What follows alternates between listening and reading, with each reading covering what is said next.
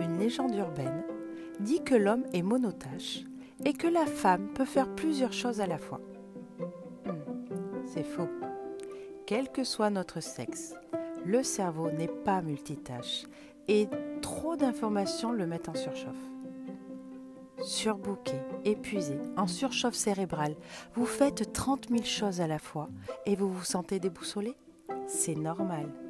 Alors qu'il reçoit en permanence un grand nombre de stimuli sensoriels et intellectuels, le cerveau a pourtant une capacité limitée de traitement de l'information. On parle de surcharge cognitive car on veut faire trop de choses à la fois. Le cerveau est perdu et il sature.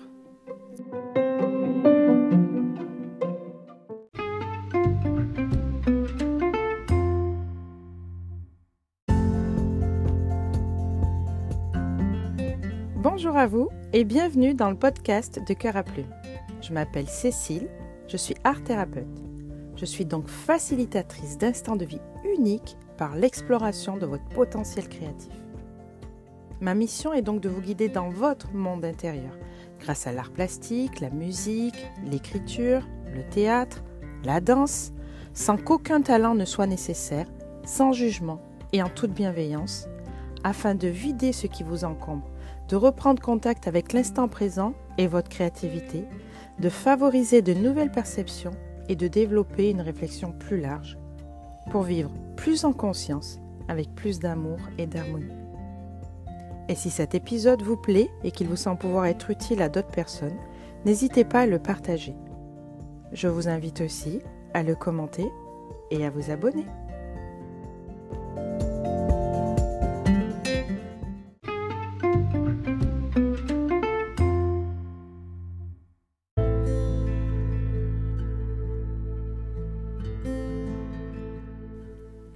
Connaissez-vous Kali Mais si, Kali est la princesse hindoue aux quatre bras, qui crée le monde autant qu'elle le détruit. Dans notre imaginaire, elle est capable de tout faire simultanément. Nous courons tous après le temps, ce qui nous pousse à faire beaucoup de choses à la fois. Nous téléphonons en conduisant, faisons la cuisine en suivant les devoirs des enfants. En plus, généralement dans la société, le rôle des individus est multiple. Les femmes ont acquis le droit de mener une carrière sans pour autant mettre de côté la vie de famille. Les hommes sont davantage pères, plus présents en famille aujourd'hui. Et les rôles sont multiples pour tous au sein des entreprises. L'accélération des progrès technologiques nous contraint à maîtriser de front plusieurs canaux de communication. Aux conversations de vive voix se sont ajoutés au fil du temps le téléphone fixe, qui dérangeait déjà nos parents de manière intempestive mais en plus le téléphone portable et les mails, qui demandent souvent, croit-on, de l'immédiateté.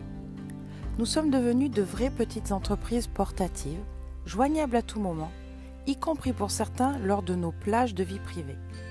À cela s'ajoute la pression de la crise économique. Chacun se doit de faire un effort pour être plus polyvalent et ainsi plus rentable. Mais ces modèles de fonctionnement, s'ils sont évidents pour beaucoup d'entre nous, sont faux. En effet, pour effectuer une tâche correctement, cheminer sereinement, la clé est de faire une chose après l'autre. Ainsi, le multitâche est humain, mais entraîne une énorme perte de temps. Selon une étude américaine, on s'est rendu compte que faire deux choses à la fois était quasiment impossible.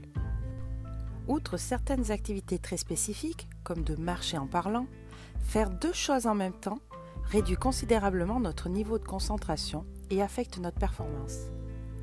Or, ce qui réduit notre performance amoindrit forcément notre estime de nous-mêmes. Non seulement une tâche inachevée nous renvoie à une image négative de nous-mêmes, mais en plus, en nous retrouvant face à notre échec, nous ouvrons ainsi la porte aux voies culpabilisantes. Que ce soit pour mieux gérer son temps, autant que pour atteindre le calme intérieur et jouir pleinement du présent, il ne faut faire qu'une chose à la fois. En d'autres termes, se hâter lentement, c'est-à-dire faire les choses avec calme, en pensant davantage au résultat à long terme qu'à l'effet immédiat. Enfin, Faire une chose après l'autre nous fait gagner, de façon très pratique, ce temps après lequel nous semblons courir sans jamais parvenir à le rattraper en attaquant tout de front. Nous gagnons en efficacité et c'est la meilleure arme contre la fuite du temps. Ne vaut-il pas mieux pour préparer un dîner un seul plat principal élaboré et cuit parfaitement qu'une entrée, un plat et un dessert immangeables car inachevés? À long terme, on gagne du temps car on évite ainsi de refaire ce qui est déjà fait. Et puis il faut être réaliste dans ses ambitions. Le risque, à vouloir tout faire en même temps, est d'être trop ambitieux. Lorsqu'on dresse une liste trop longue, infaisable raisonnablement, on risque de s'épuiser à cause de chimères et de se décevoir soi-même. Il faut parvenir à être lucide sur ses capacités.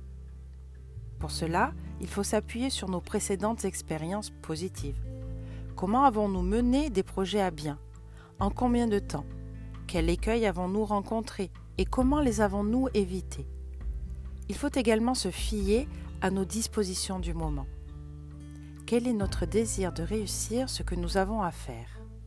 Quels sont les moyens à mettre en œuvre, mais aussi les sacrifices que nous sommes prêts à faire? Il s'agit avant tout d'être à l'écoute de soi-même, sans faux semblant ni prétention. Lorsque l'on est trop ambitieux pour soi-même, c'est un signe que l'on se connaît mal, ou l'on oublie qui on est. On est comme double, l'un contraint l'autre à répondre à ses attentes. Comme lorsque l'on se reproche des tâches inachevées, on dissocie alors son moi authentique de son moi superficiel. On laisse la place à des voix culpabilisantes et c'est un des obstacles majeurs au calme intérieur. Enfin, dresser une liste réaliste permet d'entrer immédiatement en action, sans replanifier en permanence ce qui n'a pas été effectué, par exemple d'un jour à l'autre. Cela laisse toute la place à l'action et permet ainsi d'être au monde, de vivre sa vie simplement, dans le calme, sans réflexion parasite.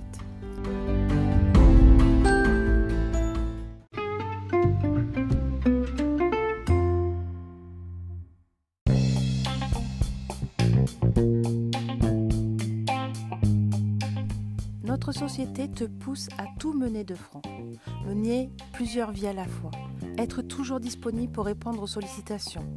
La pression sur toi se fait de plus en plus forte pour mener plusieurs choses à la fois. Cela risque donc de devenir un penchant naturel. Mais l'esprit humain n'est pas fait pour cela et tu risques l'échec et l'insatisfaction. Car l'esprit est fait pour une seule tâche, Hormis les activités réflexes, marcher respirer, ta conscience n'est pas capable de mener correctement plusieurs activités de front. Tu prends ainsi le risque d'échouer en tout, plutôt que d'être certain de réussir une chose après l'autre. L'échec éveille tes voix intérieures de reproche, abîme ton estime de toi et t'éloigne du chemin du calme. Te connaître est la clé du calme intérieur. Encore une fois, tu constates que de savoir qui tu es, d'exister sans fausses idées sur toi-même, donc sans dissociation de ton moi intérieur, en te contentant simplement d'être et d'agir, te permet d'être lucide et de ne faire que ce qui est faisable. Faire une chose après l'autre est donc bel et bien un des facteurs du calme intérieur. Et comme toujours, si tu le souhaites, si tu en as besoin, si tu ne sais pas par où commencer, je suis là pour t'accompagner à faire le premier petit pas pour apaiser ton âme à l'intérieur de toi.